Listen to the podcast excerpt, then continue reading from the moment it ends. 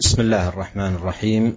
الحمد لله رب العالمين وأشهد أن لا إله إلا الله وحده لا شريك له وأشهد أن محمدا عبده ورسوله صلى الله وسلم عليه وعلى آله وأصحابه أجمعين. أما بعد أيها الإخوة المستمعون الكرام هذا باب جديد من أبواب كتاب رياض الصالحين للإمام النووي رحمه الله. قال باب الرؤيا وما يتعلق بها. والمراد بالرؤيا أيها الإخوة الكرام أي ما يراه المرء في منامه وهي الرؤى ويقال لها المرائي ويقال لها أيضا المنامات. وهذه التي يراها المرء في في منامه تنقسم إلى أقسام ثلاثة. الأول الرؤيا الصالحة وهي التي يراها المؤمن وترى له. والقسم الثاني الرؤيا المكروهة وهي من الشيطان. ليحزن المؤمن في في منامه ويحدث له شيئا من الكرب أو الهم أو نحو ذلك. وسيأتي ما جاءت به السنة في طريقة التعامل مع هذا وذاك.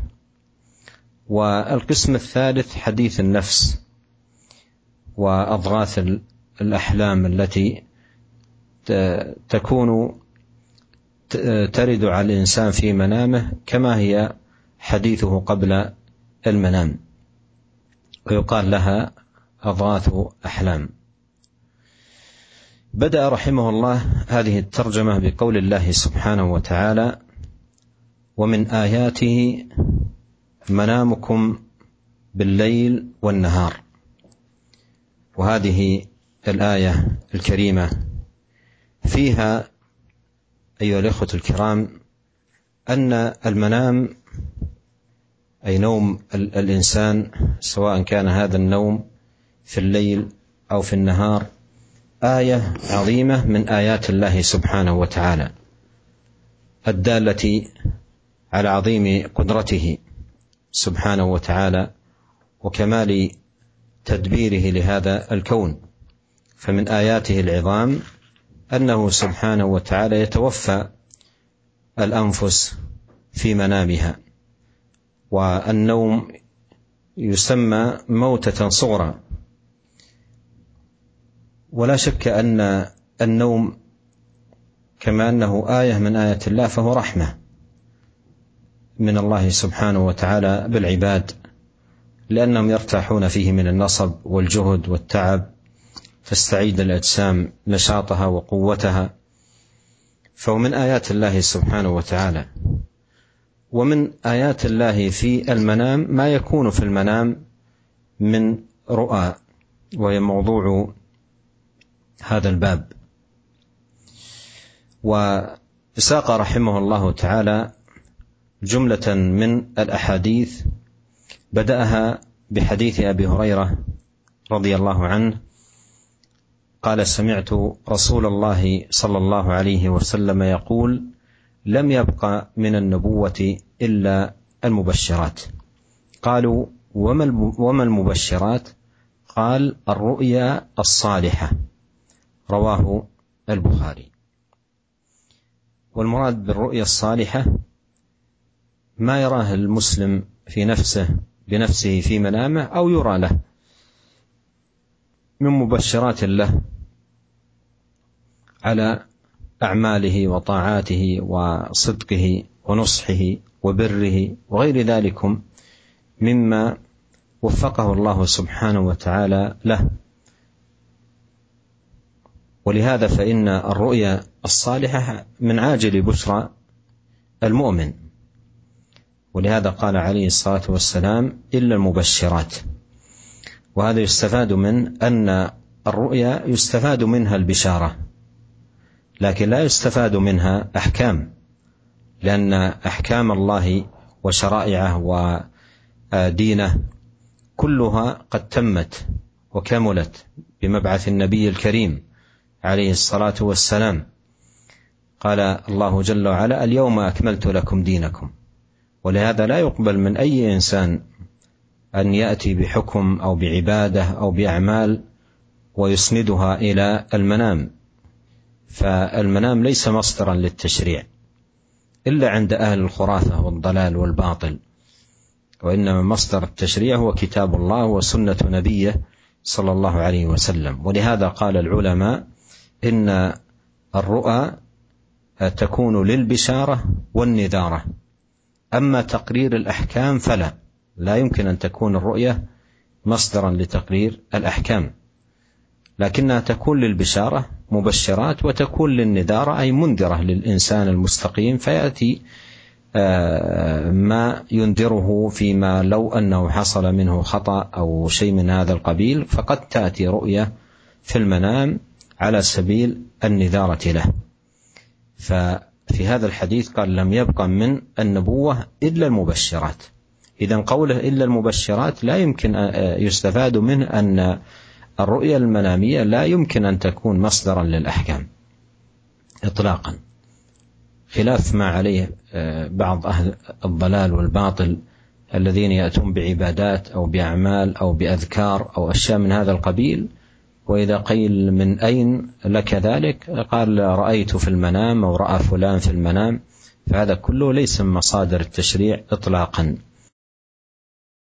Beliau memulai dengan memuji Allah Subhanahu wa taala dan beliau bersaksi bahwa tidak ada ilah yang berhak disembah kecuali Dia dan bahwasannya Nabi Muhammad adalah utusan dan rasulnya. Dan semoga salawat kepada Rasulullah, demikian pula keluarga dan para sahabatnya. Beliau berkata, Amma ba'ad, eh, para pendengar sekalian, kita memasuki bab yang baru di eh, dalam kitab Riyadus Salihin ini, yaitu Al-Imam An-Nawawi berkata, yaitu bab tentang mimpi dan hal-hal yang berkaitan dengannya. Yang dimaksud dengan ru'ya di sini artinya apa yang dilihat oleh seorang seseorang di dalam tidurnya. Ia disebut dengan ru'a atau ya uh, al-mara'i atau al-manamat. Dan ini terbagi menjadi tiga macam kata beliau. yang pertama mimpi yang baik. Yaitu yang di, yang dilihat oleh seorang mukmin atau diperlihatkan kepadanya.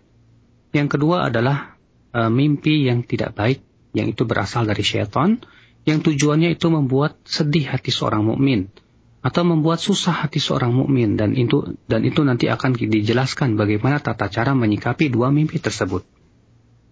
Yang ketiga adalah ya karena adanya pemikiran-pemikiran di dalam hati. Ini disebut dengan abghathul ahlam, yaitu akibat daripada seseorang ya gundah gulana memikirkan sesuatu sehingga akhirnya terjadilah seperti apa yang dia pikirkan tersebut. Di sini beliau membawakan firman Allah Subhanahu wa taala, "Wa min ayatihi manamukum bil-laili wan-nahar." Dan di antara tanda-tanda kekuasaannya ialah tidurmu di waktu malam dan siang hari. Surat Ar-Rum ayat 23. Ayat ini kata beliau menunjukkan bahwa tidur adalah merupakan tanda-tanda uh, keagungan Allah Subhanahu wa taala, baik tidur seseorang di waktu malam ataupun di waktu siang di mana ini menunjukkan akan kekuasaan Allah dan kesempurnaan pengaturan Allah Subhanahu wa taala. Di, di mana di antara tanda ke kekuasaannya Allah mewafatkan jiwa ketika ia tidurnya dan ketika ia telah mati. Dan tidur itu disebut dengan kematian kecil. Dan kata beliau, tidak ragu lagi bahwa tidur itu adalah kasih sayang Allah kepada hamba-hambanya. Karena dengan tidur, para hamba itu merasa ia beristirahat dari kelelahan kehidupan dunia dan kepenatannya. Dan di antara tanda-tanda kebesaran Allah Subhanahu wa taala yang ada di dalam tidur adalah mimpi-mimpi yang Allah berikan kepadanya. Di sini ya Al-Musannif yaitu Al-Imam An-Nawawi membawakan beberapa hadis ya yang berhubungan dengan ini dan beliau memulai dengan, dengan hadis Abu Hurairah di mana Abu Hurairah radhiyallahu anhu berkata, Sami'tu Rasulullah sallallahu alaihi wasallam yaqul Aku mendengar Rasulullah sallallahu alaihi wasallam bersabda, "Lam yabqa minan nubuwah illa al-mubasysyirat." Tidak tersisa dari kenabian kecuali al-mubasysyirat, ya, kabar gembira-kabar gembira. Mereka berkata, apa itu al-mubasyirat wahai Rasulullah? Kata Rasulullah yaitu mimpi yang baik. Dikeluarkan oleh Al-Imam Bukhari. Yang dimaksud dengan mimpi yang baik ini adalah yang dilihat oleh seorang mukmin di dalam dirinya pada mimpinya tersebut atau diperlihatkan kepadanya. Dan itu menunjukkan bahwa mimpi adalah merupakan kabar gembira terhadap amalan-amalan soleh dia, kejujuran dia, demikian pula ya karena ketakwaan dan keimanan dia kepada Allah Subhanahu wa taala. Di mana Allah Subhanahu wa taala telah memberikan taufik kepada dia. Bahkan mimpi yang baik itu adalah merupakan kabar gembira yang Allah percepat dalam kehidupan dunia ini untuk seorang mukmin. Oleh karena itu Rasulullah SAW bersabda, "Illal mubasyirat." Ya kecuali ya mubasyirat sesuatu yang memberikan kabar gembira. Dari hadis ini dapat diambil faidah bahwa mimpi itu adalah kabar gembira, bukan sebagai ya penetapan hukum. Ya kenapa? Karena hukum syariat Islam ini telah sempurna. Ya dengan apa yang dibawa oleh Nabi Shallallahu Alaihi Wasallam Allah Ta'ala berfirman, Al-yawma akmaltu lakum dinakum. Pada hari ini aku telah sempurnakan ya untukmu agamamu. Maka ya tidak bisa diterima seseorang yang menisbatkan suatu hukum atau pensyariatan kepada mimpi-mimpi. Ya, kenapa demikian? Karena ya yang menetapkan pensyariatan dasarnya hanyalah Al-Quran dan hadis Nabi Shallallahu Alaihi Wasallam dan itu semua sudah disampaikan oleh Rasulullah secara sempurna. Oleh karena itulah para ulama ya berkata mimpi itu adalah ya memberikan kabar gembira dan memberikan peringatan, bukan sebagai penetapan hukum. Ya di mana mimpi itu memberikan kabar gembira kepada seorang mukmin terhadap keimanan dia, demikian pula memberikan peringatan ya akan perbuatan-perbuatan dia yang tidak sesuai dengan syariat. Maka Nabi Shallallahu Alaihi Wasallam bersabda, ya tidak tersisa dari kenabian illal mubasyirat kecuali ya apa yang memberikan kabar gembira kepada seorang mukmin. Ya, maka dari itu hadis ini menunjukkan bahwa mimpi tidak mungkin selama-lamanya menjadi ya dasar untuk penetapan hukum dan pensyariatan. Ini berbeda dengan orang-orang yang tersesat, ya, orang-orang ahli khurafat, di mana ketika mereka menetapkan suatu hukum syariat, ketika ditanya dari mana kalian mendapatkan itu, mereka menjawab, ya, kami mendapatkan, kami apa bermimpi begini dan begitu. Ya, pemimpin kami bermimpi begini dan begitu. Sehingga akhirnya mereka menetapkan pensyariatan dan hukum melalui mimpi. قال رحمه الله تعالى وعنه أي أبي هريرة رضي الله عنه أن النبي صلى الله عليه وسلم قال إذا اقترب الزمان لم تكد رؤيا المؤمن تكذب. ورؤيا المؤمن جزء من ستة وأربعين جزءا من النبوة متفق عليه. وفي رواية أصدقكم رؤيا أصدقكم حديثا. هذا الحديث الذي ساقه رحمه الله تعالى. ساقه أيضا لبيان الرؤيا وما يتعلق بها وأن النبي صلى الله عليه وسلم أخبر أنه إذا اقترب الزمان وقيل إن المراد باقترابه أي آخر الزمان وقيل المراد باقتراب الزمان عندما يستوي الليل والنهار. لأن في فصل الشتاء يطول الليل وفي فصل الصيف يطول النهار وبينهما يستوي الليل والنهار. قيل هذا وقيل أن المقصود باقتراب الزمان أي قرب الزمان وهو آخر الأمر وآخر الدنيا. ويكون المراد بالزمان أي الزمان المستقبل. الذي هو آخر الدنيا. وقوله أن رؤيا المؤمن لا تكاد تكذب أي أنها صائبة. لا تكاد تكذب أي أنها صائبة. وقال عليه الصلاة والسلام رؤيا المؤمن جزء من ستة وأربعين جزءا من النبوة. متفق عليه. وسبق البيان أن ليس المراد بذلك آه، أن الرؤية يمكن أن يؤخذ منها أحكام لأن الأحكام تامة. ولكن هذا فيما يتعلق بالمبشرات ونحو ذلك كما هو مبين في الحديث الذي قبله لم يبقى من النبوة إلا المبشرات إلا المبشرات. فقولها الرؤيا جزء من ستة وأربعين جزءا من النبوة أي في بابها الذي آه، تختص به. أما التشريع والأحكام فهذه إنما تؤخذ من كتاب الله وسنة نبيه صلى الله عليه وسلم. وقد قال الله تعالى اليوم أكملت لكم دينكم وأتممت عليكم نعمتي ورضيت لكم الإسلام دينا. قال وفي رواية أصدقكم رؤيا أصدقكم حديثا. وهذا فيه أن صدق الرؤية المنامية مرتبط بصدق الحديث حديث الإنسان.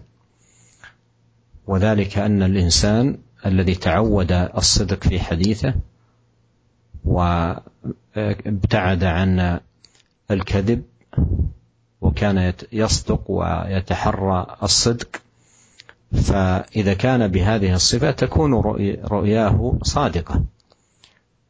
ومن يكون بخلاف ذلك كذابا وكثير الكذب فإن رؤياه في المنام مثل حالته في اليقظة. كما أن حاله في اليقظة الكذب فكذلك ما يكون آه، منه من رؤية منامية فهي كذب كحاله في اليقظة.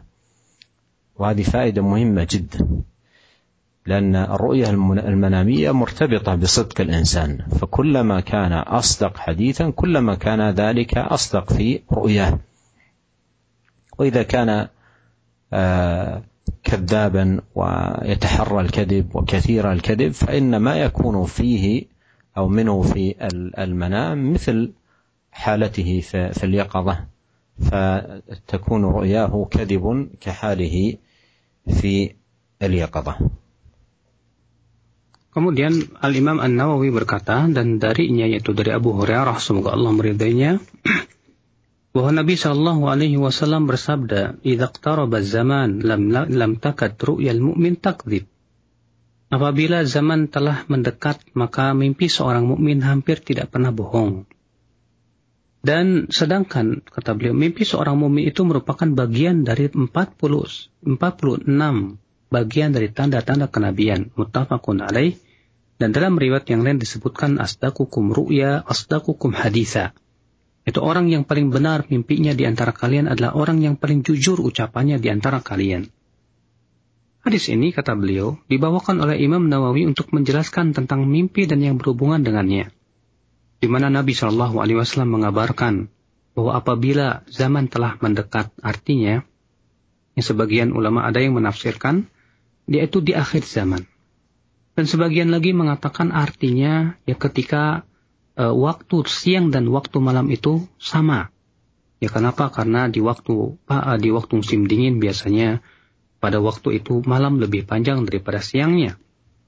Dan di waktu musim panas biasanya siang lebih panjang daripada ya malamnya. Nah, sebagian ulama mengatakan demikian.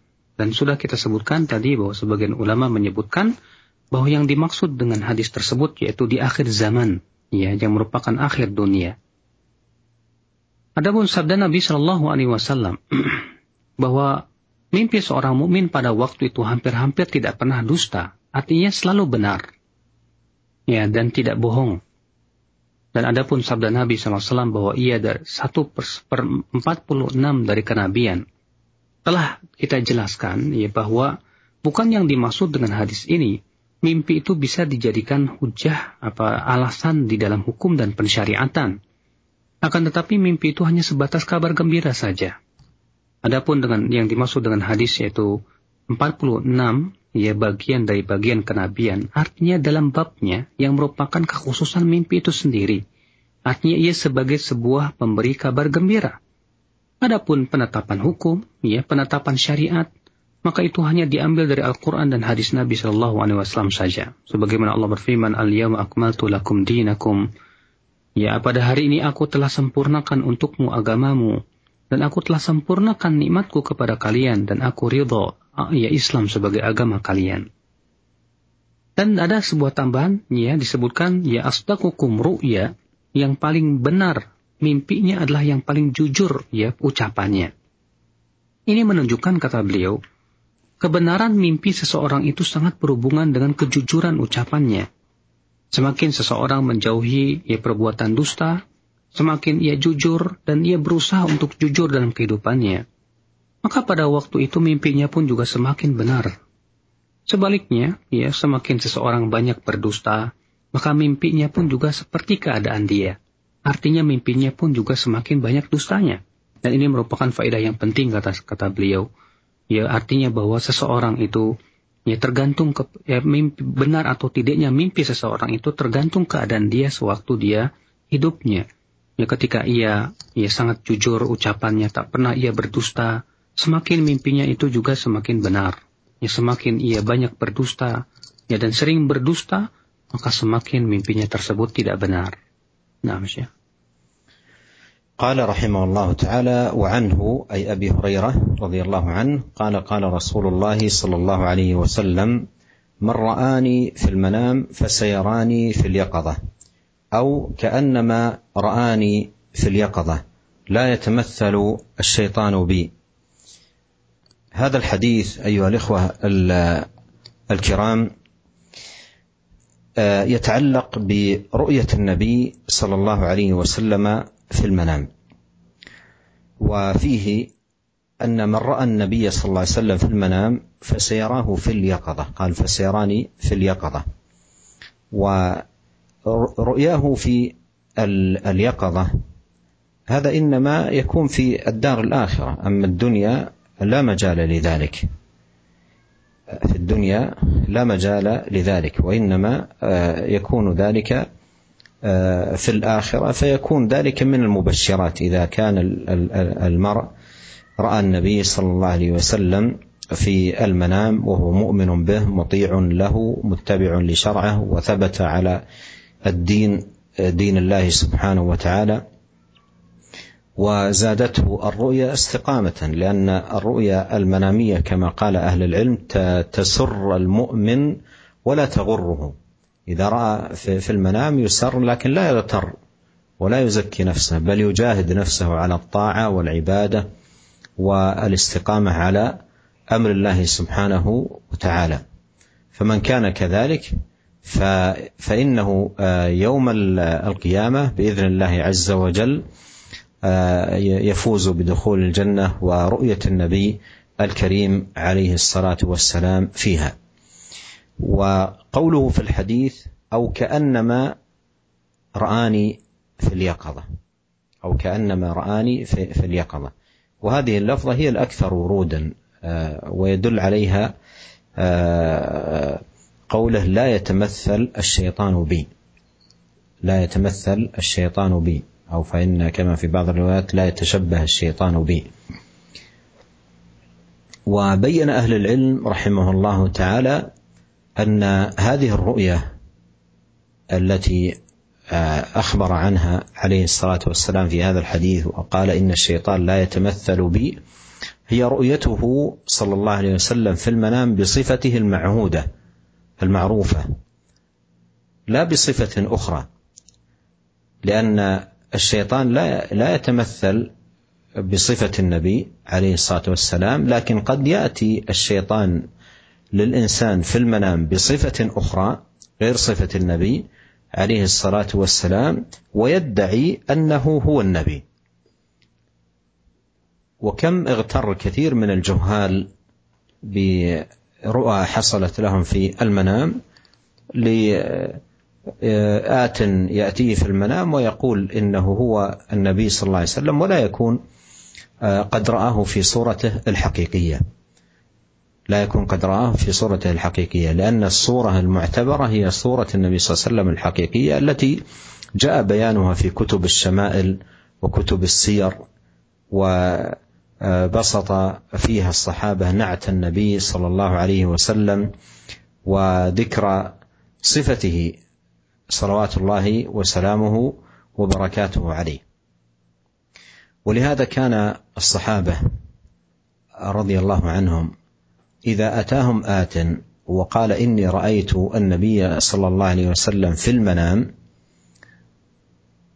يسألونه يقولون له صف لنا من رأيت. من ذلكم ما جاء في كتاب الشمائل للترمذي رحمه الله في آخر كتاب الشمائل عن آه، رجل يقال له آه، يزيد الفارسي. قال رأيت النبي صلى الله عليه وسلم في المنام زمن ابن عباس. قال فقلت لابن, لابن عباس إني رأيت رسول الله صلى الله عليه وسلم في المنام.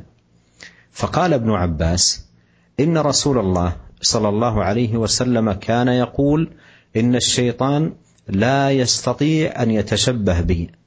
فمن رآني في النوم فقد رآني. هل تستطيع؟ أن تنعت أي تصف هذا الرجل الذي رأيته في النوم؟ قال نعم.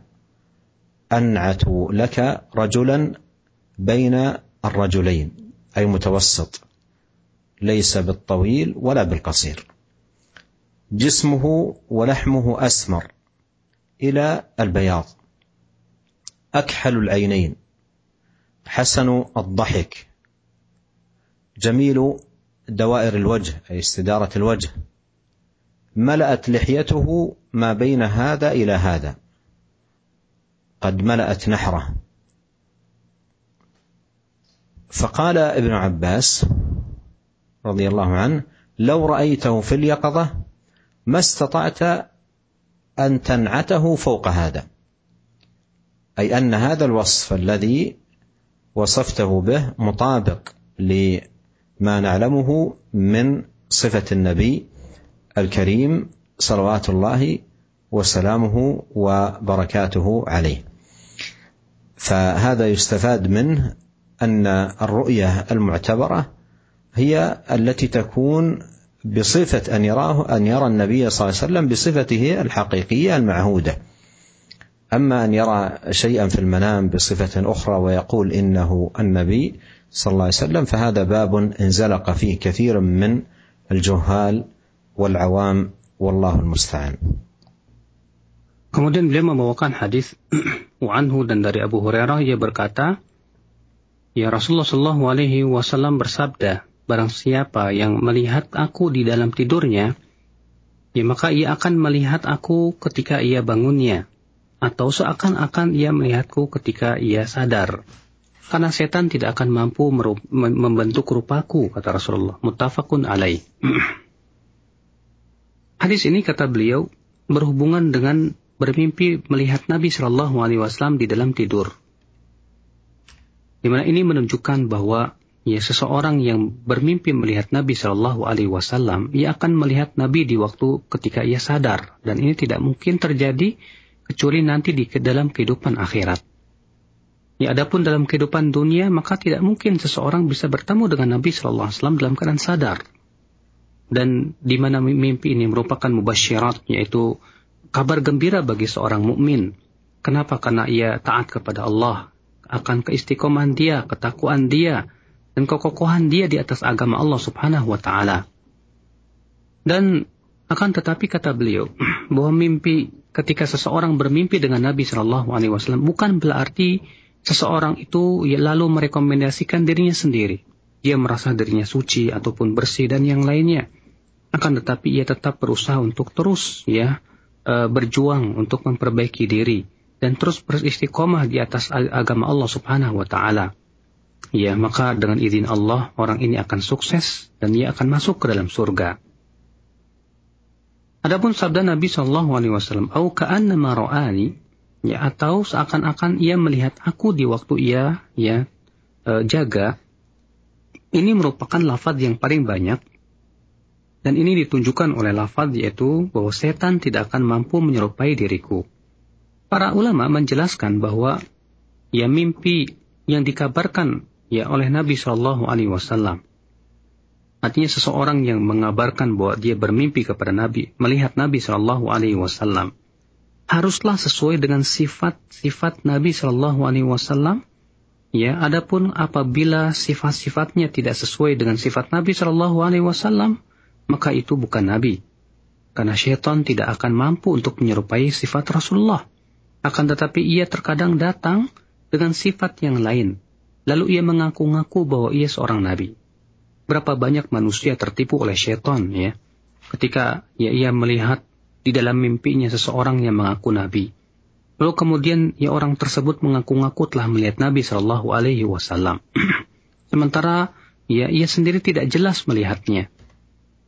Ya, tentunya untuk mengetahui bagaimana uh, bentuk fisik Nabi Shallallahu Alaihi Wasallam telah ada penjelasannya dalam kitab-kitab Syama'il, demikian pula dalam kitab-kitab sejarah dan yang lainnya.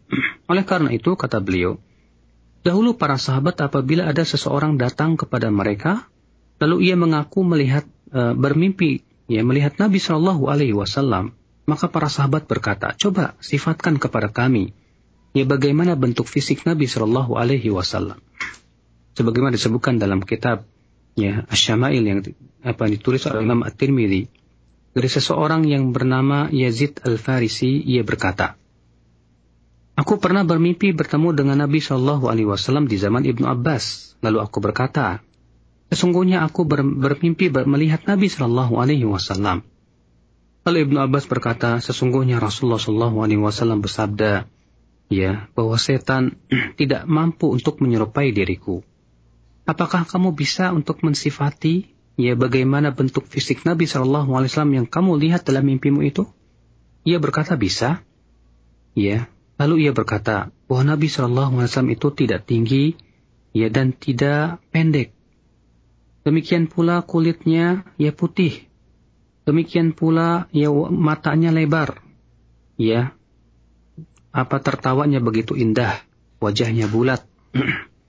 Maka kemudian Ibnu Abbas berkata, kalau engkau melihat dia beliau di waktu kamu jaga dan tidak tidur, kamu tidak akan mampu mensifati lebih dari itu. Artinya, yang kamu lihat itu memang betul Nabi Shallallahu Alaihi Wasallam. Sehingga dari hadis ini, ya kata beliau bisa diambil faidah bahwa orang yang bisa mensifati Rasulullah Wasallam sesuai dengan apa yang ada pada fisik Rasulullah SAW ketika ia bermimpi bertemu dengan Nabi SAW, maka itu yang diterima.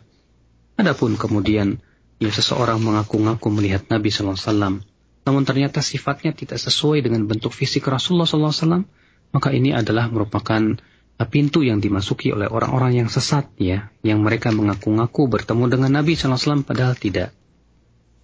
قال رحمه الله تعالى وعن أبي سعيد الخدري رضي الله عنه أنه سمع النبي صلى الله عليه وسلم يقول إذا رأى أحدكم رؤيا يحبها فإنما هي من الله تعالى فليحمد الله عليها وليحدث بها وفي رواية فلا يحدث بها إلا من يحب وإذا رأى غير ذلك مما يكره فإنما هي من الشيطان فليستعذ من شرها ولا يذكرها لأحد فإنها لا تضره متفق عليه.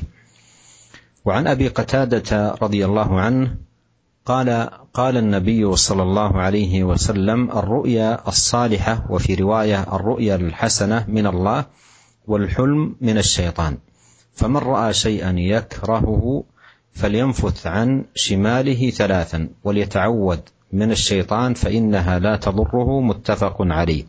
قال النفث نفخ لطيف لا ريق معه.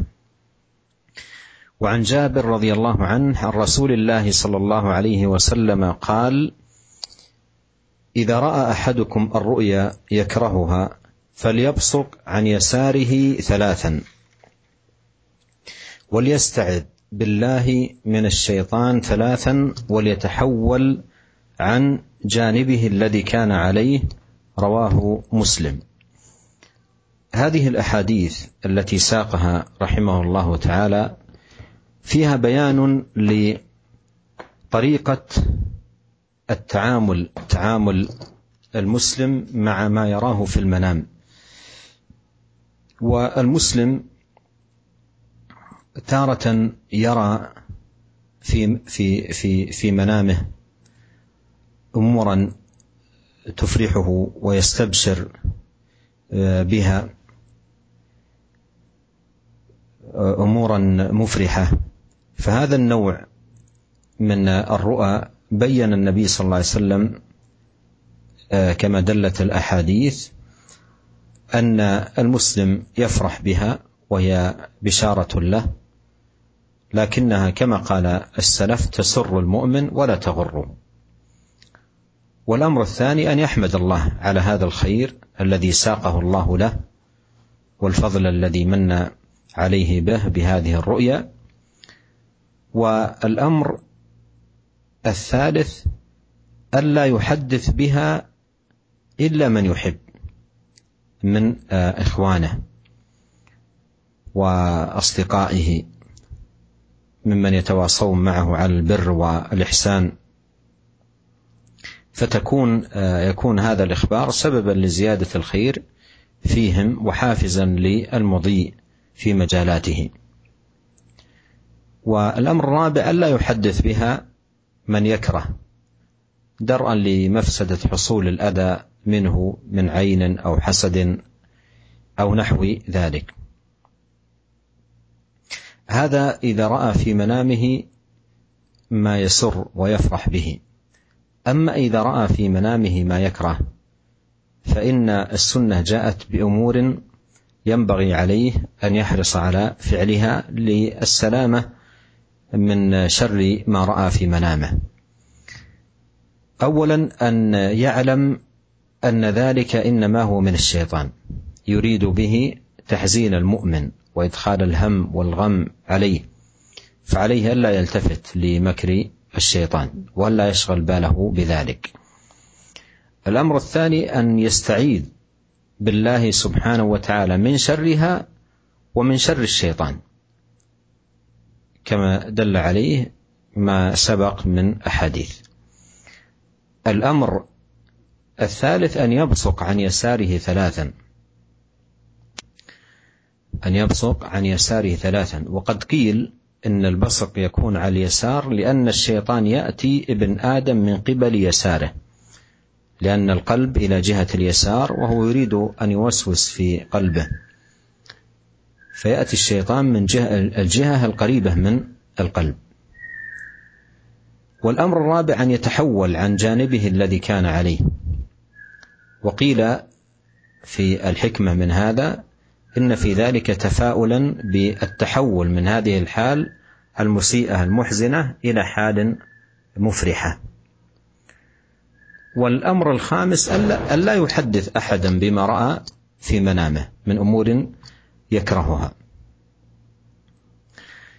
وبإذن الله سبحانه وتعالى أن من اعتنى بهذه السنن العظيمة لا تضر لا تضره آه، الرؤيا ولا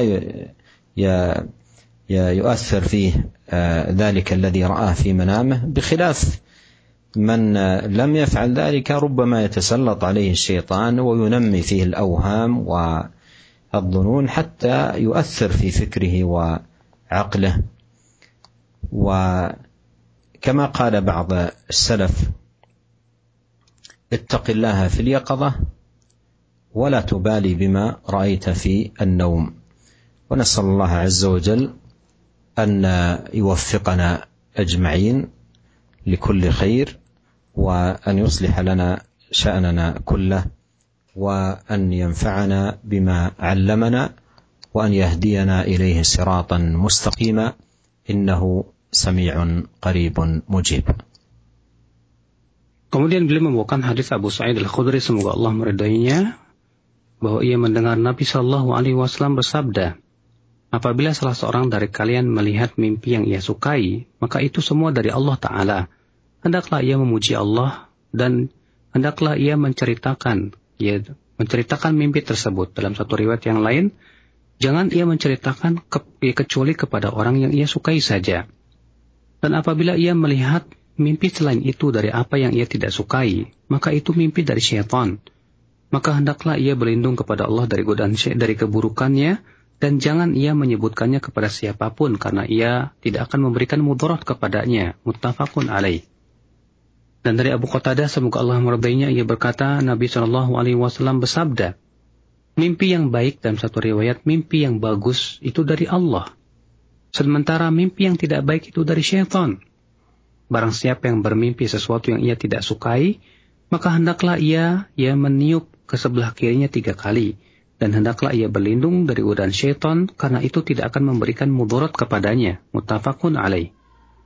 Dan dari Jabir semoga Allah meridainya dari Rasulullah SAW bersabda, apabila salah seorang dari kalian ya bermimpi dengan mimpi yang ia tidak suka, maka hendaklah ia e, meludah ke sebelah kirinya tiga kali. Dan hendaklah ia berlindung kepada Allah dari godaan syaitan tiga kali. Dan hendaklah ia merubah keadaan sikapnya yang ketika ia bermimpi tersebut. Dikeluarkan Imam Muslim. Hadis-hadis ini kata beliau menjelaskan kepada kita bagaimana kita bermuamalah atau bersikap terhadap mimpi-mimpi tersebut. Karena seorang muslim terkadang ia melihat dalam mimpinya sesuatu yang membuat ia gembira. Dan ini adalah merupakan ya mimpi yang berasal dari Allah Subhanahu wa taala. Di mana Nabi Shallallahu alaihi wasallam menjelaskan bahwa seorang muslim ia hendaklah yang pertama bergembira dengannya karena ia adalah merupakan kabar gembira. Akan tetapi ingat kata beliau sebagaimana dikatakan oleh para ulama bahwa yang mimpi itu hanyalah memberikan kabar gembira dan tidak akan memberikan mudarat apa-apa untuk dia. Yang kedua, hendaklah memuji Allah yang telah memberikan mimpi tersebut.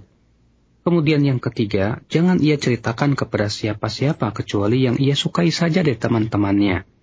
Sehingga itu menjadi sebab ia bertambahnya kebaikan dia dan pemberi motivasi untuk terus berbuat kebaikan. Ya, adapun yang keempat yaitu ya, jangan ya eh, apa namanya menceritakan kepada orang yang tidak suka kepada dirinya. Kenapa demikian? Hal itu supaya tidak menimbulkan penyakit ain atau hasad atau dengki ataupun yang lainnya. Adapun kata beliau, apabila seseorang bermimpi melihat sesuatu yang ia tidak suka, maka hendaklah ia melakukan beberapa perkara ini. Yang pertama, hendaklah ia yakin bahwa itu dari syaitan. Ya setan sengaja ingin berus ia menjadikan si mumin tersebut bersedih hati atau gundah gulana, maka janganlah ia memikirkan itu semuanya. Kemudian yang kedua, hendaklah ia berlindung kepada Allah Subhanahu wa taala dari godaan syaitan. Lalu yang ketiga, hendaklah ia meludah ke sebelah kirinya tiga kali. Dan sebagian ulama menyebutkan kenapa ya disunahkan ke, ke, ke kiri. Karena syaitan itu mendatangi dari arah kiri. Ya, di mana jantung itu ada di dada kiri kita. Dan setan berusaha untuk menggoda ya hati kita. Kemudian yang keempat yaitu hendaklah ia bersih, ber, merubah sikap ya tubuhnya Ya, kenapa demikian? Ya, supaya apa? Supaya berubah dari tadinya mimpi buruk menjadi ya mimpi yang baik, ya. Kemudian yang kelima, janganlah ia menyampaikan kepada siapa pun juga.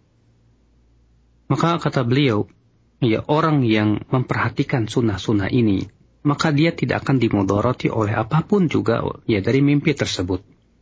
Ya terkadang orang yang tidak melakukan apa yang diperintahkan oleh Nabi Shallallahu Alaihi Wasallam ini ia bisa saja dikuasai, oleh syaitan.